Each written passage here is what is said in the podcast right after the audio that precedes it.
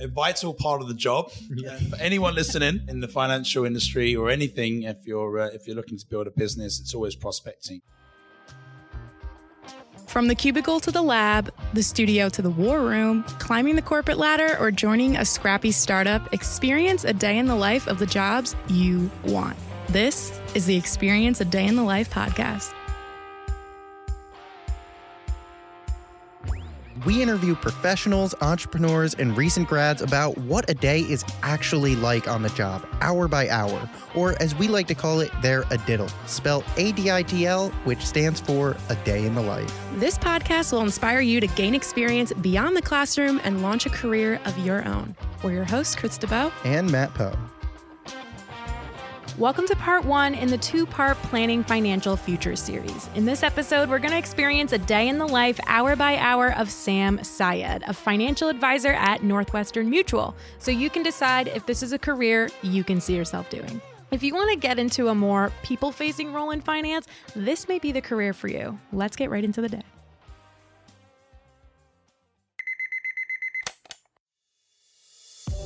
It's a Wednesday morning at 4:50 a.m. in New York City, and Sam's alarm is going off. He's up by 5 a.m. to head to the gym, and by 6:30, he's out the door to attend his weekly networking group by 7 a.m. After that, Sam's got quite the day ahead of him, fielding underwriter requests, reaching out to prospective clients, and meeting with multiple current clients. Before we jump into the day, let's meet Sam and learn more about what he does.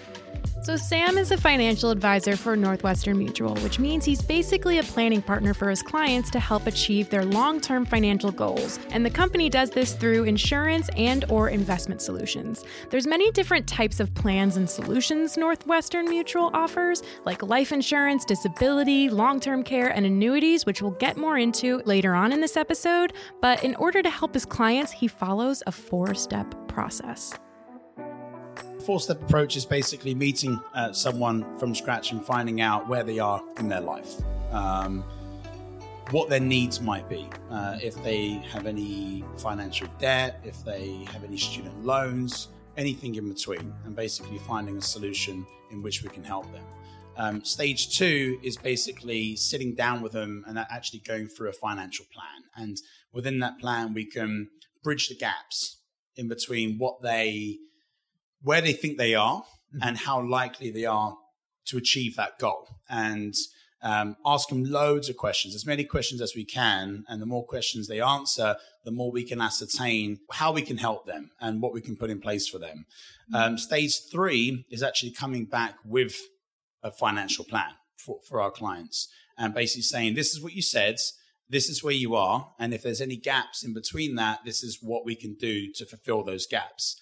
And stage four is them taking action on that plan and then reviewing that plan on a regular basis as they get older, as they start to perhaps have families, if that's what they're looking for, if they're buying property or anything like that.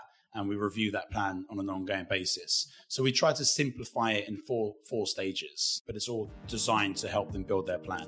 Back to the day. It's now 7 a.m. and Sam is meeting with his weekly BNI group. BNI stands for Business Network International.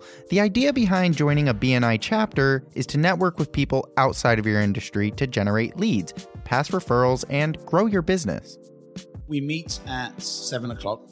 6:45 is when you meant to meet, but, 6:45 to 7, and the meeting starts sharply at 7:15. And basically everyone that attends a BNI meeting will have, depending on the meeting, reasonable size meeting, 45 seconds to 60 seconds to all stand up in front of usually 25 to 50 people, depending on who's in the room, and say something about yourself, what you do, who you work for, and we call it an ask, ASK, just an ask. And that ask is basically something you're looking for, someone you want to meet, an industry you want to be connected to, anything like that. And everyone has that time to stand up when everyone's listening to that. And then one person a week will have 10 minutes to do a presentation. And then once that goes round, we have this part of the meeting where we all stand up, and the main part of the meeting is the passing of referrals and testimonials. It's extremely important to get about and just meet new people, regardless of what you're doing. It doesn't matter if you're in the financial industry or not. You know, it's just good to meet people, make friends, get invited to that barbecue party or that beach party or whatever it might be. Could you give some networking tips to the listeners who've never really done this before, don't really know how to start a conversation that's meaningful, or at least keep a conversation that's meaningful? Yes. So the biggest tip, first of all, I'm going to tell you something which you probably didn't know, and I'm not joking. I get nervous in networking events. Can you believe it? Oh, I get... You don't like it. Well, the reason why I say you lose it, because like the president, the chap stuff, but I actually do get nervous.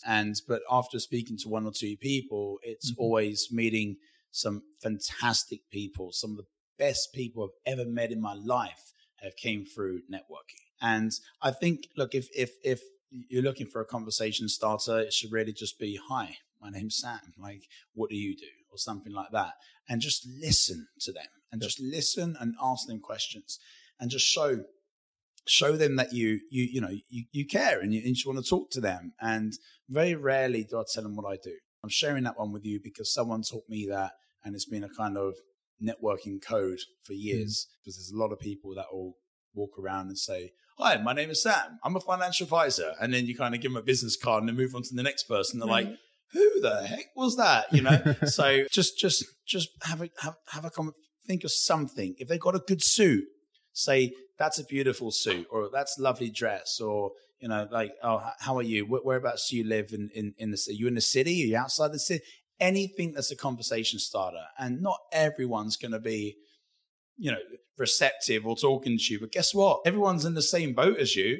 My biggest tip, and I'll say this for those that have got, you know, you're there, you're at your first networking event, and it's a big open space, and there's food and there's drinks. So you grab a little bit of food, you grab a bit of drink, and then you just sit in the corner and you look at your emails. And I'll say that is something I've done multiple times in the past. And if I can go back in time, I would not have done that. So please just turn your phone off or put it in your pocket, and then just focus on meeting people. And the last thing I'll say is I've adapted, I've grown to really just have three main meaningful conversations, and everything else is a bonus, as opposed to running around frantically trying to meet everyone. From what I've experienced, is meeting three awesome people. You can build that relationship, and then there's always going to be other networking events.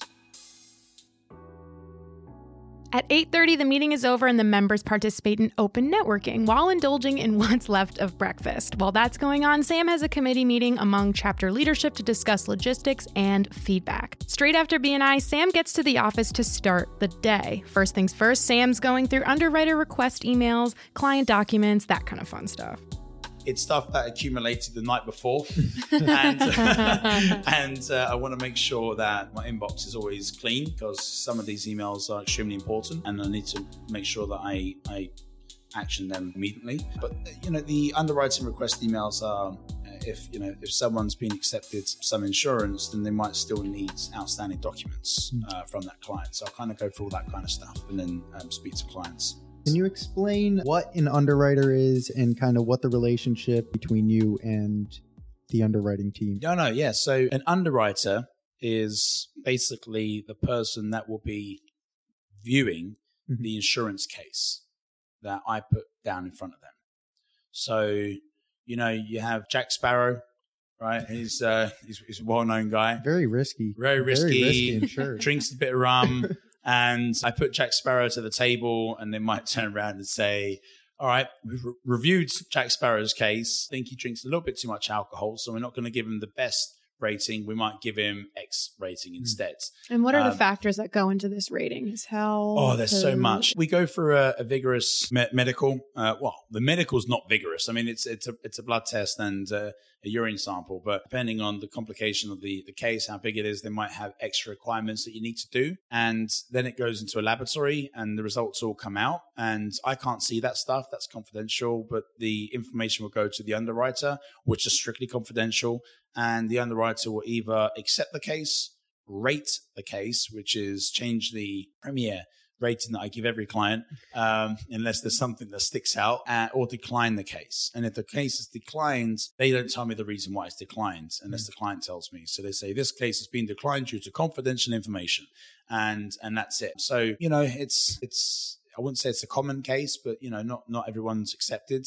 And that's the hardest part of the job, because I love helping everyone. And if someone's declined, I then try to help them through another provider. A vital part of the job for anyone listening in the financial industry or anything, if you're looking to build a business, it's always prospecting. And once again, my advice would be just to do it. You know, the amount of people I've called out of the blue that were recommended to me from a long distant relative or a friend of a friend of a friend, you'll be surprised the amount of those people I've first of all, we're excited to hear the call, not everyone are, but also who have managed to really help in a big way. If your calls don't end well, like they don't want any financial advice or anything like that, do you have a structured follow-up strategy? Do you ever reach back out? And when do you, when don't you? So I think everyone's different on this one. For me, if someone's not interested, then I would ask them. I'll say, look, can I call you in 3 months? And if they say, you know what, Sam, I'm really not interested, I'll call it a day there and then. And we do have a system in place. If someone turns around and says, don't ever call me again, we have a do not call list. And that's a serious thing. Yeah. Once you're on a do not call list, that's it. You know, we can't call that prospect again. So we do really respect people's decisions on the phone, but we do have a follow-up strategy. We do have a very good CRM, and with that CRM, we can basically log who we're speaking to, note when they want to be called back. By the way, when Sam is making these calls to prospective clients, it's never a cold call. He's built a business up through referrals. It's 11 a.m. and Sam hops on the subway for his 12 p.m. meeting in Prospect Park in Brooklyn. The train is my preferred method of travel in Manhattan. It's usually faster. I'm straight down the 4 and 5 train. It's the Green Line in Manhattan, and I head to my meeting. On the train, I tend to read my preferred newspaper, which is the Financial Times. I tend to read when I'm traveling to avoid me just scrolling. It takes more of my energy, my mental energy, than anything else. You kind of realize that so much time's gone by. So I arrived at this meeting 13 minutes early. It's always good to arrive early. So this meeting is for Jack Peterson. He's the founder of a large institutional non-for-profit. He's 70 years old. He's looking for a contingency succession plan for the day he's sadly no longer around. Jack is the main fundraiser for his non-for-profit, and if he's not around one day, then that charity could suffer. So what you have here is a case which could sound like a simple insurance plan, but the situation here is more complex. He has a few health issues. He has a few concerns on international traveling, to name a few. And after an in-depth conversation during lunch and discussing his needs, I see that I've got the information that I need to go through the underwriter and to see if there's a chance for pre-approval for life insurance. Now, the reason why this one's a pre-approval, and we obviously can't go through all the terms today, is because during this interview, I found out that he's actually had a number of declines from providers, but he has had one approval. So there's the kind of golden nugget, right? So I'm now going to go back to my underwriter, and I'm going to show the case to the underwriter and say he has had a few declines, but however, he has had an approval. And let's see what we can do for that client. Yeah, I'm happy to say we managed to help. Does it affect you like a credit score does? No, actually, it doesn't. I mean, I guess to a certain extent, yes, for a couple of years or sometimes 5 years. Like reputationally, I guess. It's all medical. So sometimes they might rate a case for a couple of years or decline a case and say, come back in 2 years and do another medical, and we want to see this, this, and this done. So in that sense, it is like a credit rating. You usually travel to see your clients in person, or is it mostly over the phone? I mean, going down to Brooklyn sometimes in the middle of the day could get pretty tiring. So it can. I would always travel if the client needs me to travel. I sometimes have days which you're here, and this specific day, the rest of the meetings were in my office. If I need to travel, I mean, logistically, sometimes it doesn't make sense, but I have been known to go downtown, back up, and then downtown again, and then back up. If it's getting the job done and I'm meeting my clients, then it's, you know, I'm happy to do that. Sam says 95% of his meetings with clients are face-to-face, which makes sense, but he said he might cut back on that when he starts taking on clients from different states. He's registered to work with clients in New York, New Jersey, D.C., Florida, Texas, and California, just to name a few. By the way, to be a semi-national financial planner requires separate testing and registration fees per state. Those fees could range from $100 to almost $300, something to keep in mind.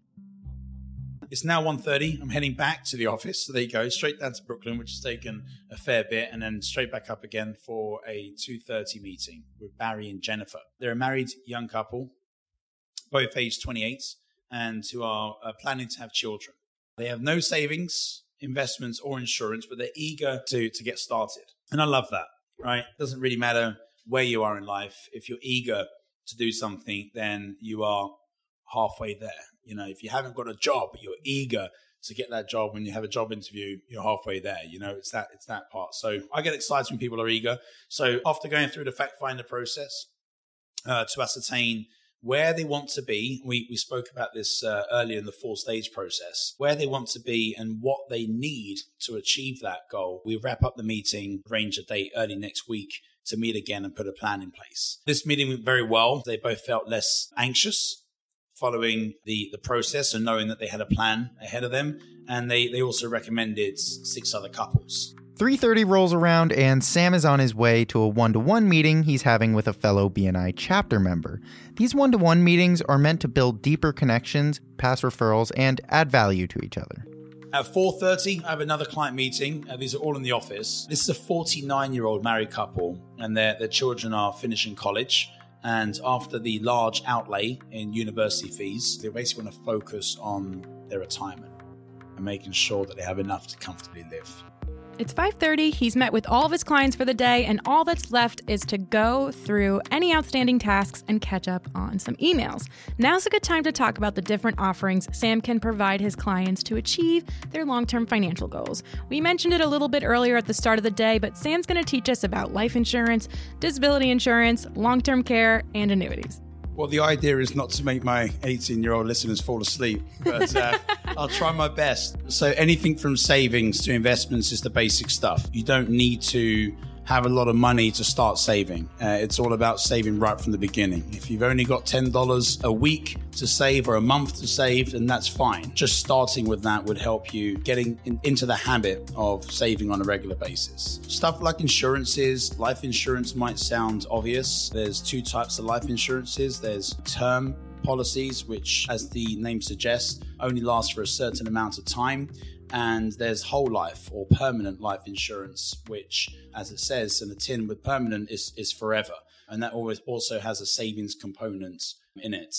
There's disability insurance, which will cover you, God forbid, if you was to become disabled and you could not perform your day-to-day role. And that usually pays tax-free on a monthly basis up to a certain age, and you can select that age, but it usually caps at 70 with Northwestern Mutual. Long-term care is basically disability again, but for older clients and those clients if they can't perform basic needs, day-to-day needs like eating, sleeping, toileting, and so forth. And usually associate long-term care with things like, sadly, things like dementia, which is becoming Alzheimer's, things like that, which sadly, as people live longer, there's a trade-off and people become mentally ill at a later stage in their life. So long-term care is looking after the elderly. And annuities is basically something you save towards, almost like a savings plan, but at a later stage, it will pay a certain amount of money for a certain amount of time. And I know it sounds vague, but there's many different types of annuities. Basically, it's linked to retirement, and you can select whichever annuity you're looking for to fit your role. I mean, you're meeting all in one day, a 70-year-old, 49-year-old, 26-year-old. How do you prepare yourself? How do you get yourself in different mindsets to talk to so many different people in so many different walks of life, so many stages of life? My youngest client's 6 months old, and he can't speak to me, but the mum put a plan in place. and the oldest client is 70. So this is definitely a longer term skill that I got, and that was basically from joining clubs in London. So whether it's a social club, if you like racket, like tennis, you can join a racket club or a gym club, whatever that club might be. It's a great place to integrate with people from all different ages and all different walks of life. So that was my secret key to success in that sense. So that's one aspect, and then I don't want to go too heavy on it, but that's another indirect way of saying networking as well, because I say these clubs where you have a common grounds with everyone. That's the key. It's the common grounds between you and someone else of a different age. They're both a member of that club. Now, if money's tight or whatever it is, you haven't got the commitment to join a club, then still networking can do the same objective, because you're both there to network, whether it's just in someone's lounge or whether it's in an upmarket thing or a free rooftop event, whatever it might be. You're going to be bumping into people from all different ages. And speak to them. Those people are great to speak to. They're fantastic. Being around the block, and they can give you some good tips.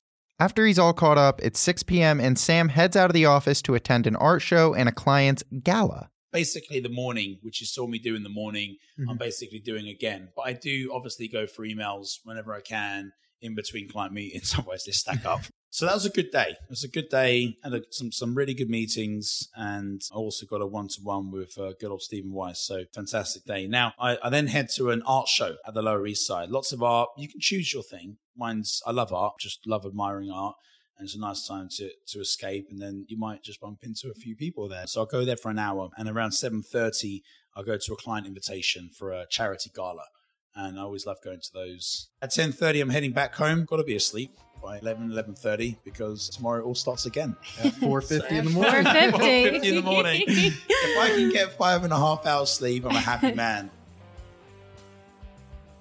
So you just experienced a day in the life of a financial advisor, but how does one actually become a financial advisor? In part 2 of the Planning Financial Futures series, join us as we go through Sam Sayed's career journey and experiences leading up to where he is today. He got his foot in the door after university with a stockbroker apprenticeship, eventually moved to Dubai, took an opportunity to work in NYC, only to go under forced unemployment. Let's learn how Sam persevered. Stay tuned. At Experience a Day in the Life, we're building an online library of content all focused on a diddle, or a day in the life of different jobs and professions across the world in all different industries. So if you want to share your a diddle, you can do so at xadiddle.com/share-my-a-diddle. That's xadittl.com/share-my-a-diddle. Thanks for listening. Head over to xadiddle.com. That's xadiddle.com. There you can find the show notes for this series and more A Day in the Life articles. And you can get to know us and our guests more by joining our communities on social media. Follow at xadiddle on Instagram and on LinkedIn by searching for Krista Bowe and Matt with 1T Poe. If you learned something in this episode, please take some time to help our mission by leaving a positive rating and review of the show. Each week, we bring you a new interview series with guests from different jobs and different industries. In each series, we'll live a specific day in the life, hour by hour, and experience their career journey. So don't forget to subscribe.